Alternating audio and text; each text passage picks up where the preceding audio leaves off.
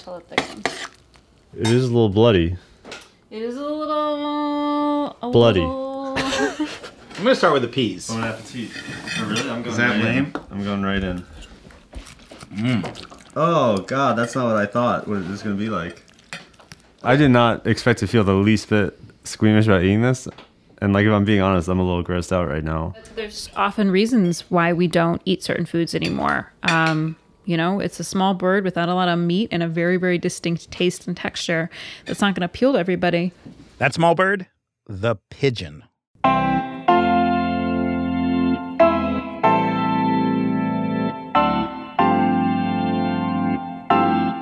From Gimlet Media, this is Surprisingly Awesome. I'm Adam Davidson. This week, we are very excited to be joined by John Mooallem. He's a colleague of mine at the New York Times Magazine. He's known for writing these beautiful, essayistic, long-form stories about, I guess your big topic is the relationship between animals and human beings. Is that fair, John? I think that's fair.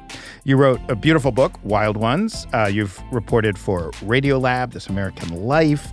And John, when we called you and said, hey, we want you to find something that's surprisingly awesome, you instantly, it was like the answer was just sitting there waiting for us to call. That's right. I said, thank God someone is finally going to let me talk about pigeons.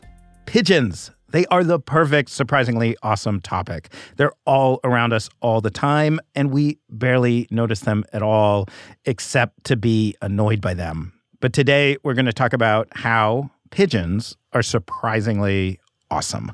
What you heard at the very beginning of the show, that was us eating a pigeon, or a squab, as it's called, when it's served in fancy restaurants. And our guide, Sarah Lohman, she's a cook and a historian. She told us, today we are doing a recipe from actually the French restaurant Delmonico's. This recipe, or this menu item, pigeon with green peas is what it was called, was on their very first menu, which was published in the 1830s. They're like the original French restaurant in New York City. To me, yeah, it's got this particular coloring that I associate with game. I like it. I really like it. You hate it? All right. I'm going to swallow it. I'm going to swallow it. And then let's wait for the napkins are just in case. So how did this bird go from being a dish served at some of the fanciest restaurants to something Americans pretty much never eat? To find out, we went to where you're much more likely to find a dead pigeon now, not on the table, but on a dirty street corner. We went there to meet a pigeon expert named Colin Jerolmack. I'm an associate professor of sociology and environmental studies at NYU. And as I understand it, we were literally standing in the place that changed your life. It did. Colin was a young sociology grad student with a dream. He wanted to be just like his hero, Jane Jacobs. He wanted to do exactly what she had done. Sit around the streets of Greenwich Village in New York and just count people, watch people, see how they interact with the urban environment. But he didn't really know where to go. And he sort of randomly came upon this spot, Father Demo Square. And although I had been here many times, I was now officially a field worker. I was doing this for a class. I had a camera around my neck and I had a notepad, but it's February, right? And there's not actually that many people to observe. So what does he do? He starts taking notes on whatever he can find, like this concrete slab. It's not even an actual statue. It's just a concrete slab in the middle of the park with a dedication to Father Demo on it. I leaned in. I said, let me write down the inscription here. And as I leaned in, this green-white fecal matter, you know, didn't land right on my head, but glanced off my forehead, you know, and I was like, ah. Literally, a pigeon pooped on him. And just like when that apple fell on Newton, Colin suddenly saw the world for what it was. This block that he had chosen, it didn't actually have any people to watch, but it did have probably like 300 to 400 pigeons just in this tiny little park where there was no people. It's like, Jesus, that's a lot of pigeons here. And in the course of that day and the next day and the day after, the only people that really came and lingered were people that came in to feed the pigeons. You know, John, I grew up just a few blocks from Father Demo Square, and I spent all of high school working right across the street at the Minetta Lane Theater. And I don't remember, other than going with you and Colin, ever actually walking in on purpose to Father Demo Square. My whole childhood, it was such a nasty place. And so right at the time that Colin started this project, there was this movement to spruce up Father Demo Square, maybe put in some new benches, put in a fountain, make it a place that people actually want to enter. And then I started going to these public comment periods and the community board meetings, and everybody was talking about the pigeons. It was really surprising. They hated them. And so they would say, what are we going to do about the pigeons? And what are we going to do about the homeless people? And they talked about pigeons and homeless people in the same way. This made Colin realize that pigeons completely influenced the feel of a place. Everyone dealt with them in New York, but never really gave them any serious thought. So he decided he was going to Jane Jacobs the crap out of them. He spent years observing the pigeons in Father Demo Square and in other cities around the world. He wrote a book, The Global Pigeon, and he discovered that how pigeons were treated right here in New York as this kind of flying trash that gets in our way, that is not how we always thought about pigeons. In fact, for most of human history, we loved them. They were domesticated. We think as long as 5,000 years ago, the first bird to be domesticated, one of the first five animals to be domesticated. And so they were bred as a food source, but also, of course, because they can find their way home from somewhere they've never been up to 1,000 miles away. So they were the first messengers before, telegraphs, what have you. So that's what brought them everywhere. Pigeons delivered the news of the first Olympic Games, the original ones, in ancient Greece. Yeah. Genghis Khan used them to send messages throughout his empire. Since the time of the pharaohs, pigeons had played a role in sending messages, especially when there was a war. They were the internet, the telegram, the telephone of their day. In fact, we know that if we don't tell you the story of one very famous wartime pigeon, we are going to get letters. Right, Cher Ami. Cher Ami was a pigeon enlisted in the army in World War I. This is like the Rambo of pigeons.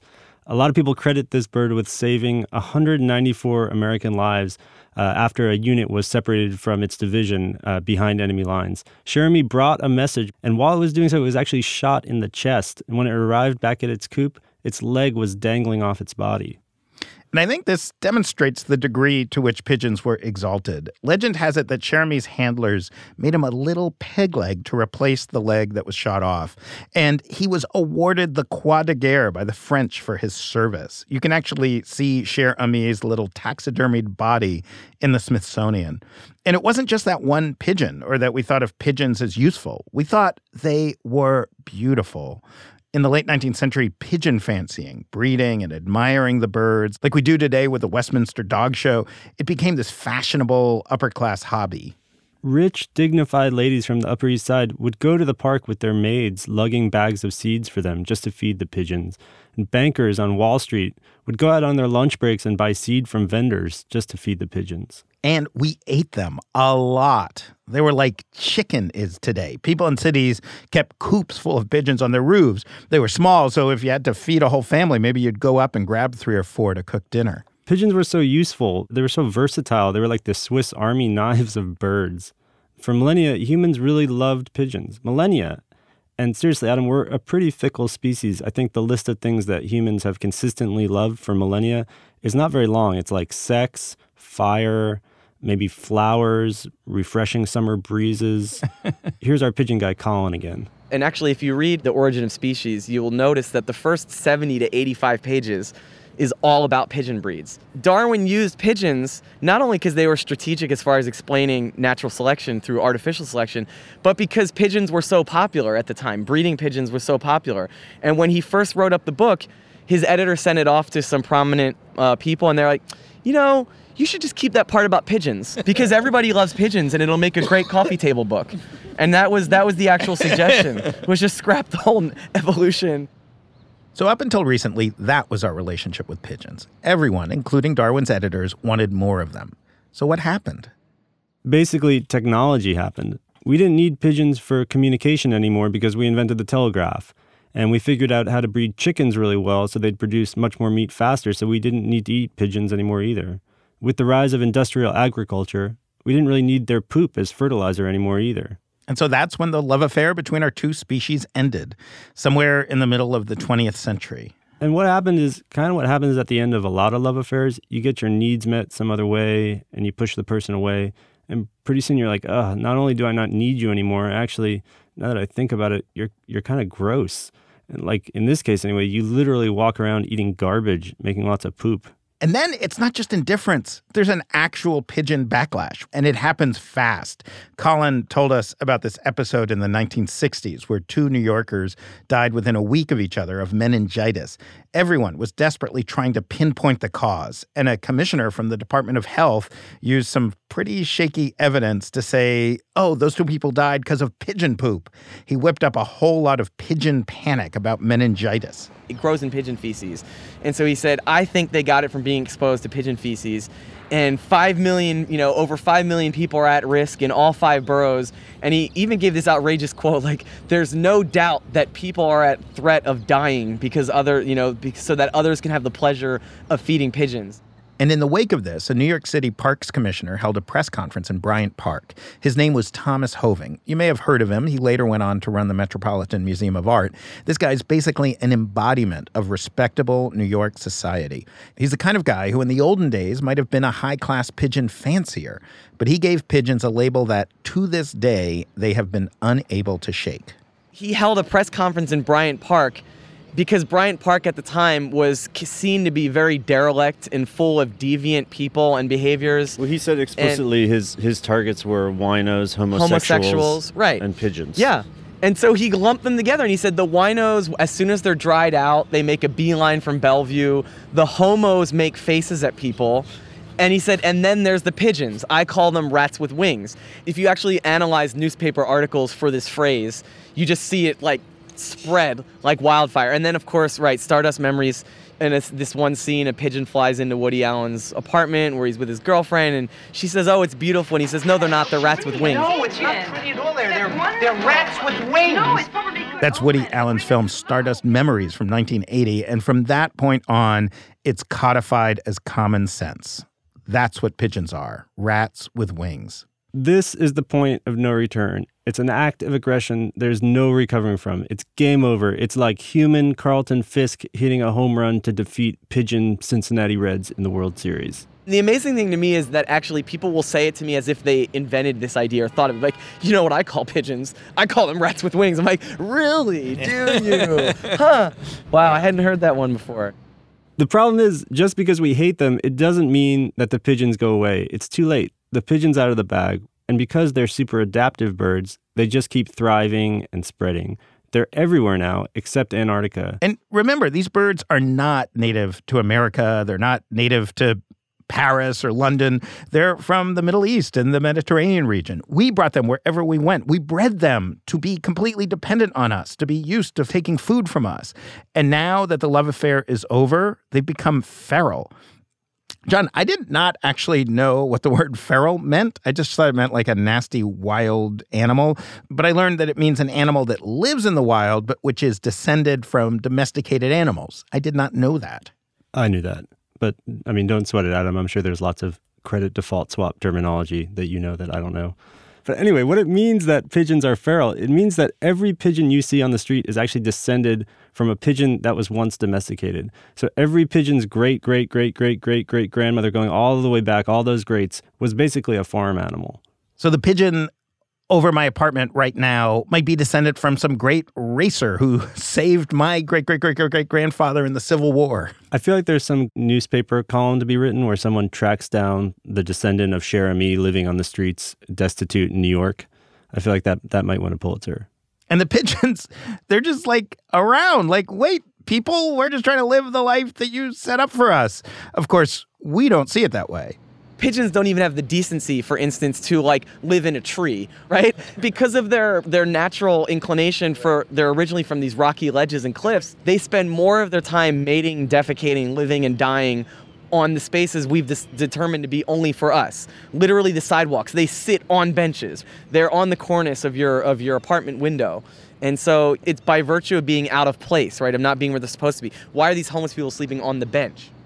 And you might not be able to tell, but Colin's really angry about this, actually. He has this righteous indignation that I'm starting to share, that we have a responsibility to pigeons. And I have to say, standing there talking to Colin, we were learning more about pigeons, and my respect and affection for those birds, it kept increasing. But sort of as a corollary, my respect of human beings just kept decreasing, plunging really. I mean, it got really dark just thinking about what kind of creatures are we that we've kind of just trundled around the earth, dragging all these things with us, and then just forgetting about them and letting them fend for themselves. And then calling them gross and hating them and resenting them for it. Let's help redeem your sense of humanity. And to do so, we talked to a guy who has not lost that beautiful relationship with pigeons that we all once had.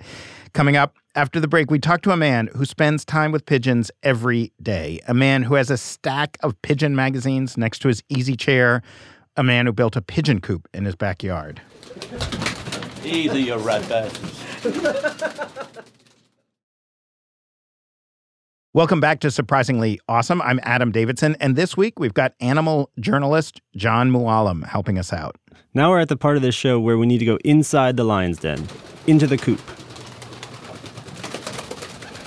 But you just kept, so you were hooked. I just want to explain what just happened, because to me it was amazing. Yeah. You grabbed a flying bird out of the air with your hands, then you were like checking its wings. You were looking at the wings, feeling how the body feels, yeah. How did it feel? Good, that's a daughter. Right there out of a bird that won $30,000. This is Steve Rogers. He's a retired pipe welder, born and raised on Staten Island, still living there. And his whole life centers around racing pigeons. So I want to set you up with a visual for this next piece of tape. We're entering what basically looks like a double-wide garden shed, but a pretty fancy one. It's about a full story tall. It has vinyl siding that matches the main house. There's a lot of people in Manhattan who would kill to live in something this big. It's divided into these smaller compartments to keep the babies away from the grown-ups. It's well-lit and surprisingly clean. There's not too much poop there, considering the first thing you see when you walk in is a wall full of pigeons. And you know, like at a carnival, when you throw a ring around a bottle and you win a stuffed animal and all the stuffed animals are just in that giant wall on shelves behind you? That's what the pigeons were like. Until we show up. Come on. Come on. Get out. Come on. You're going to land on your head? Just get out of this section. Remember, like, if you come in here alone, they don't fly around like this? No. I just sit down on it. I got that little chair. I hand feed them. Yeah. Easy, you rat bastards.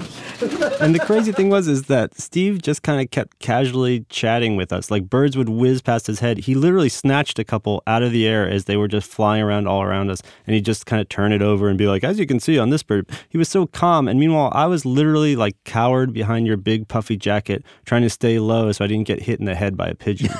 I gotta say, however scared I was not as scared as you, which made me feel slightly less ashamed. No, I'm glad to be able to provide that service for you. I appreciate it. And you pointed out, it's like someone being on one of those game shows where they put a contestant in a glass booth and there's a blower and all this money swirling around them. Except, instead of money, it's pigeons, and you don't want to touch them at all. Although to Steve, to be fair, those pigeons are money. It costs a lot to take care of the birds. Steve's coop alone costs about $30,000 to build. Then there's feeding them really well. He has a very special mix and giving them medicine.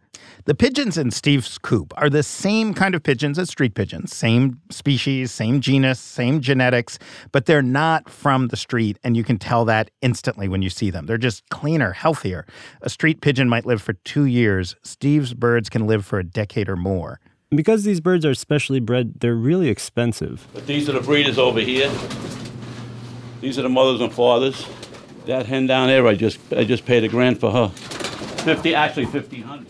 Steve points out it's the same as horse racing. You get a bird that's a winner, its babies are worth a lot, even its grandkids.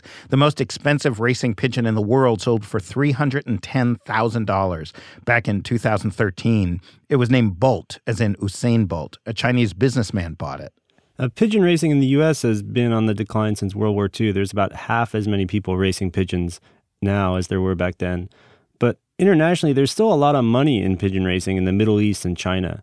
But just because these birds cost a lot of money, it doesn't mean they're worth anything. Same as horses. I mean, you buy a horse for $4 million. You don't know if it can run 4 feet. It could die on you in a friggin' stall. And how'd you get into this? I think it's a friggin' birth defect, I swear to God. I got a friend of mine's father had them, and he found an old coop in the woods. We took it apart and bought it into a lot by his house. And that's how we started. Yeah, and I'm still doing it. How old were you? 12. Do you name them at all? No. I don't want to be friends with them. I gotta train the shit out of them and race them.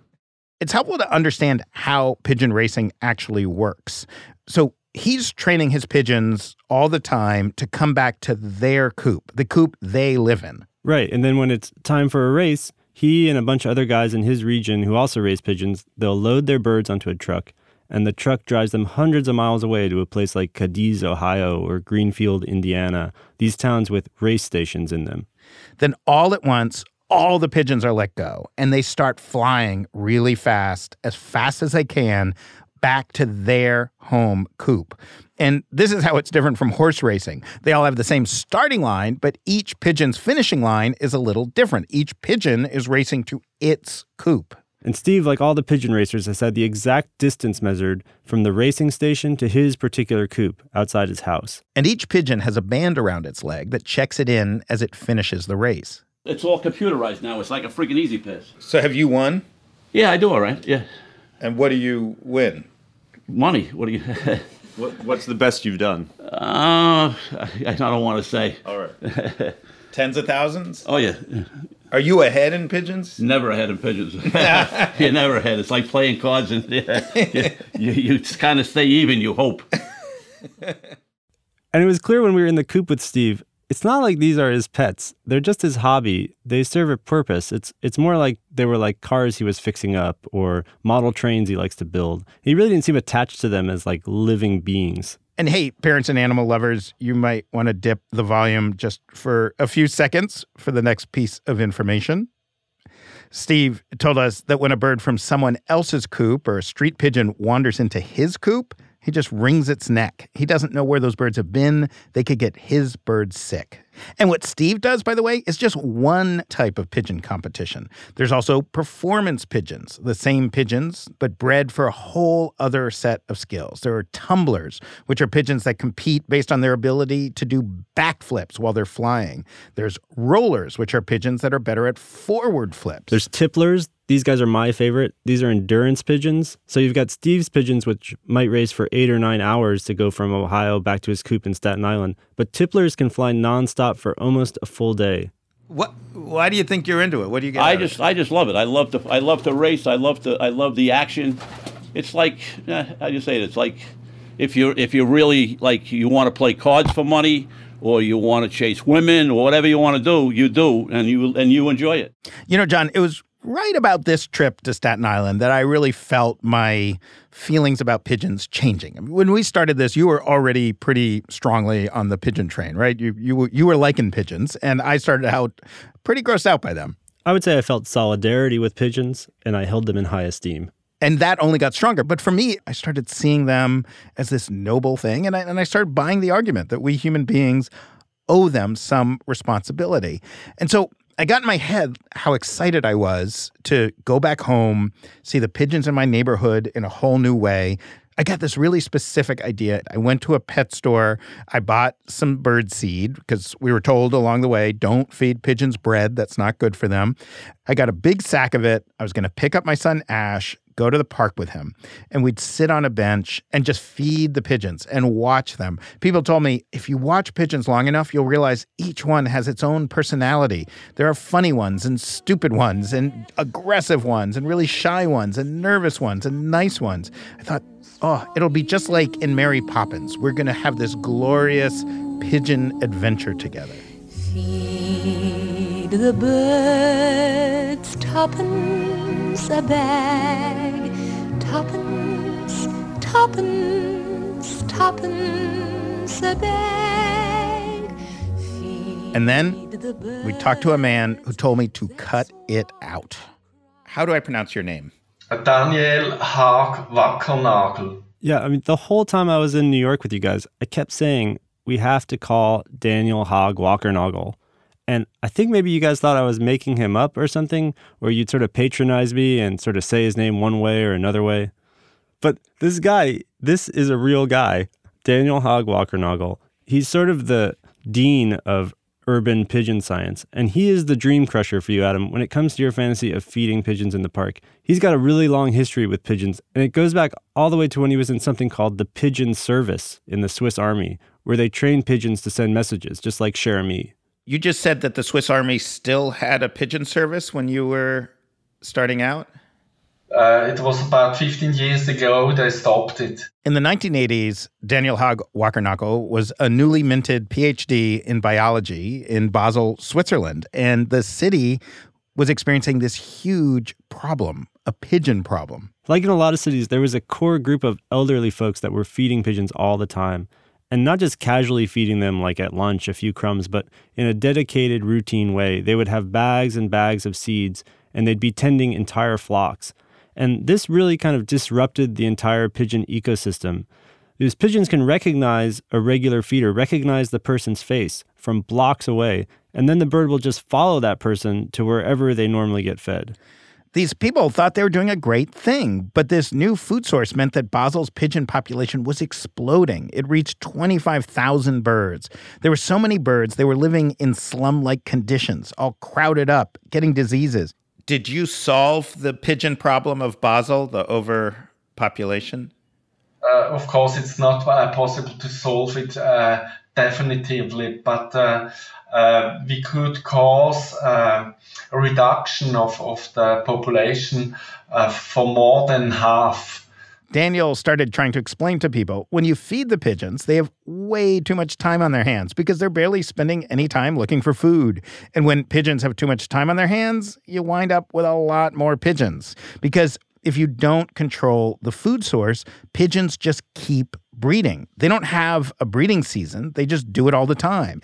And it only takes like 3 or 4 weeks for a pigeon to go from being a baby to being able to have babies themselves. And this, by the way, is something we bred into them because we used to love pigeons so much. We wanted them to reproduce as fast as possible. And as another aside, you know how you never see baby pigeons? Actually, until I went into Steve Rogers' coop, I had never seen a baby pigeon. They're kind of weird looking. That's because they grow really quickly. They don't actually leave their nests until they're fully formed adults. Yeah, and so if you go into a pigeon coop, you can actually see what looks like an adult pigeon sitting on top of what looks like another adult pigeon. It's messed up. And that adult pigeon sitting on that almost an adult pigeon could be male or female. Moms and dads take turn keeping their babies warm, and moms and dads mate for life. Incredibly heartwarming, I think. But not to the city of Basel. They were really worried that these birds could transmit diseases to humans. They were pooping on all the public buildings, all the public statues and fountains. So Daniel launched what he called a pigeon action. It was basically an education campaign to tell everyone, please stop feeding the pigeons. You think that you're helping, but actually this isn't good for us or for the birds. It was actually kind of cruel. You do not do anything good for a pigeon if you feed them. Because they become lazy, and if you are a couch potato, then you have a less a good health condition than a person who works for food. Right. If they are fed every day at the same point, they don't fly out, and they don't have a good body condition, and they have a lot of time for reproduction. That's a problem. It's not good for the birds. We live near a big park, and there's some people who feed the pigeons. Yeah. And my son is 4 years old, and, you know, like all four-year-old kids, he loves running through the pigeons and making them fly away. And I would discourage him from running into the pigeons. I felt like it wasn't nice.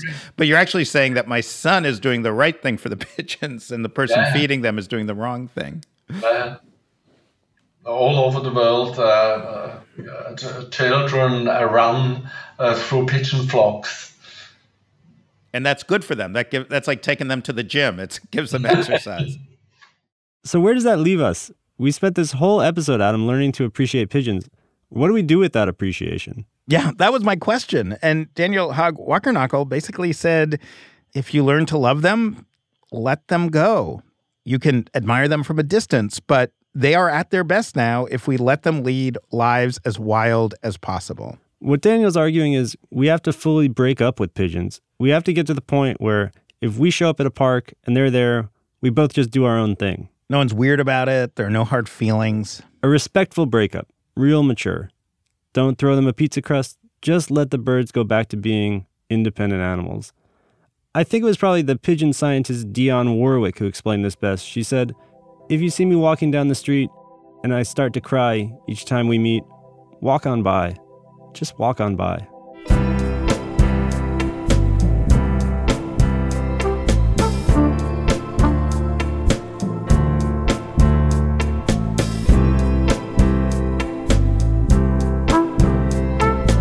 Surprisingly Awesome's theme music is by the lovely Nicholas Bertel, but what you're hearing right now was composed by Kobe Beanert and Jacob Boll, produced by Matthew Boll.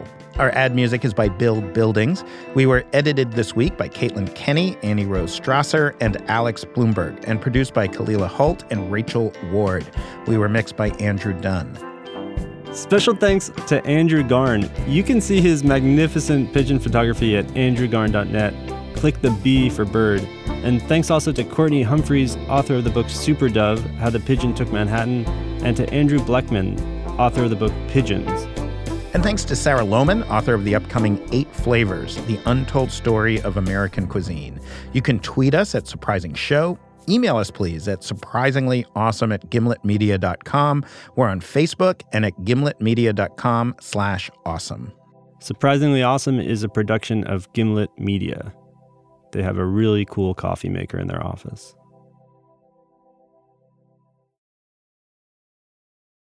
Adam and John, would you guys mind just each doing your best impression of a pigeon? I can't do it. John? It's like deeper in the chest. That's a ghost. That's a ghost of a pigeon that came back from 1844 to remind us when he was delicious eating. All the accents I do are Israeli, so I just go, I'm a pigeon, believe me, don't worry. That's our new show, Animal Sounds, with John and Adam.